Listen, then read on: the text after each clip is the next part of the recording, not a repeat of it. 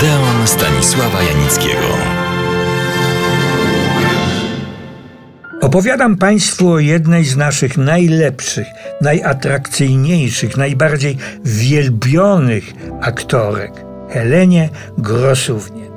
Była nie tylko aktorką filmową i sceniczną, ale też wspaniałą tancerką. Przedwojenna prasa pisała o niej z uznaniem i umiłowaniem, bo Grosówna miała wiele cech, które czyniły z niej nie tylko znakomitą aktorkę, o tańcu nawet nie wspomnę, ale osobę pełną wdzięku. Pisano na przykład o jej uśmiechu, tym bardziej, że wygrała plebiscyt na najpiękniejszy uśmiech Warszawy. A pisano o niej, że jest ona, cytuję, typem Wenus, coraz rzadziej spotykanym, owal doskonały, cera jasna, oczy czułe i marzące. Ale to była tylko jedna strona medalu. Oto jak sama tę drugą stronę medalu opisała, na przykład jak wyglądał jej dzień roboczy. O szóstej już wychodziłam z domu do atelier. O ósmej zaczynaliśmy. Przerwa była o dwunastej i wtedy chodziłam do teatru na próby, jeśli były. O drugiej wracałam do atelier i kręciłam do szóstej. A o siódmej mieliśmy już spektakl w teatrze. Drugi o wpół do dziewiątej. I to był cały dzień. Mieszkałam niedaleko, więc o północy byłam już w domu. Kąpiel i spać. Odpoczywałam, gdy ktoś inny miał scenę. Szłam wtedy do garderoby i troszeczkę drzemałam. A jedzenie? Miałam wtedy gosposię. Przychodziła o dziesiątej ze śniadaniem. A wie pan, co przynosiła? Dużą kiść winogron, jakieś dziesięć deko szynki, jedną bułeczkę, a herbatę miałam na miejscu. Dobre śniadanie, prawda? I nietuszące. Przynosiła też obiad. Moja gosposia smacznie gotowała. Bodo wtedy przylatywał. Co masz na obiad? Mówię, pyzy mam, kotlet. Kotleta nie, ale pyz, parandaj.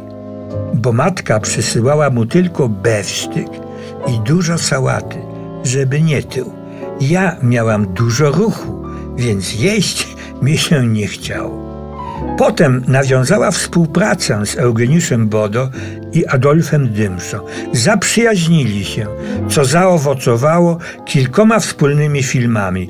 Piętro wyżej, Królowa Przedmieścia, co prawda tu z Aleksandrem Żabczyńskim w roli głównej, ale w reżyserii Eugeniusza Bodo, Paweł i Gaweł czy Robert i Bertrand. Wszystkie te filmy powstały w latach 1937-38. Jeśli dołączyć do nich zapomnianą melodię, też z Żabczyńskim, to z wyjątkiem Królowej Przedmieścia były to nie tylko najlepsze filmy Grosówny, ale i najlepsze przedwojenne komedie w ogóle. Kiedy wybuchła wojna, Grosówna nie wyjechała z Warszawy. W czasie okupacji pracowała jako kelnerka w kawiarni u filmowców, zwanej też na antresoli, która mieściła się nad kinem Palladium, kinem czynnym po dziś dzień. Związana była z podziemiem, konkretnie z Armią Krajową. Kiedy wybuchło powstanie warszawskie, dowodziła jako porucznik oddziałem kobiecym sanitariuszek i łączniczek. Przybrała pseudonim Bystra. Po upadku powstania wywieziona została przez hitlerowców do obozu jenieckiego Gross-Lübars. Po dwóch miesiącach przeniesiono ją do obozu jenieckiego w Oberlangen. I tu mały odskok do spraw prywatnych Heleny Grosówny. Mąż Grosówny, Jan Gierszal, zginął w czasie wojny w obozie koncentracyjnym w Mauthausen. Natomiast obóz w Oberlangem wyzwolili polscy żołnierze 10 Brygady Kawalerii Pancernej generała Stanisława Maczka. Jednym z oficerów był Tadeusz Cieśliński. Pokochali się, pobrali i pani Helena urodziła syna Michała. Miała wtedy 43 lata. Sprawy zawodowe nie układały się najlepiej.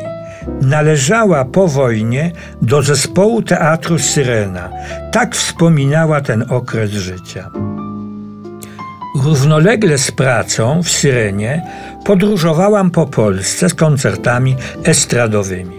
Środki lokomocji, pociąg, ciężarówka, a nawet wóz drabiniasty. Czułam się potrzebna. Ludzie poznawali mnie, uśmiechali się życzliwie, pytali, kiedy pani znowu zagra w filmie. Gdy wróciłam do kraju, film dopiero się odradzał. Gdy już pracowałam w Warszawie, reżyserzy Janusz Nasfeter i Jan Batory zaproponowali mi niewielkie role w swych filmach. Rulki raczej. Zagrałam. Do ról heroin przy wiertarkach lub tych budujących nowy dom widać nie pasowałam. Potem przyszły młodsze. W ostatnim okresie życia Helena Grosówna poświęciła się życiu rodzinnemu. W 1964 roku przeszła na emeryturę. Zajmowała się domem i ogrodem w Międzylesiu. Nie użalała się nad sobą. Wzruszała się tylko wtedy, kiedy powtarzano w telewizji przedwojenne filmy. Mam w tym swój mały, skromny udział. Oglądam te filmy, mówiła Helena Grosówna, na swoim wysłużonym telewizorze i płaczę. Tyle wspomnień. 1 lipca 1994 roku Helena Grosówna zmarła w Warszawie, przeżywszy blisko 90 lat.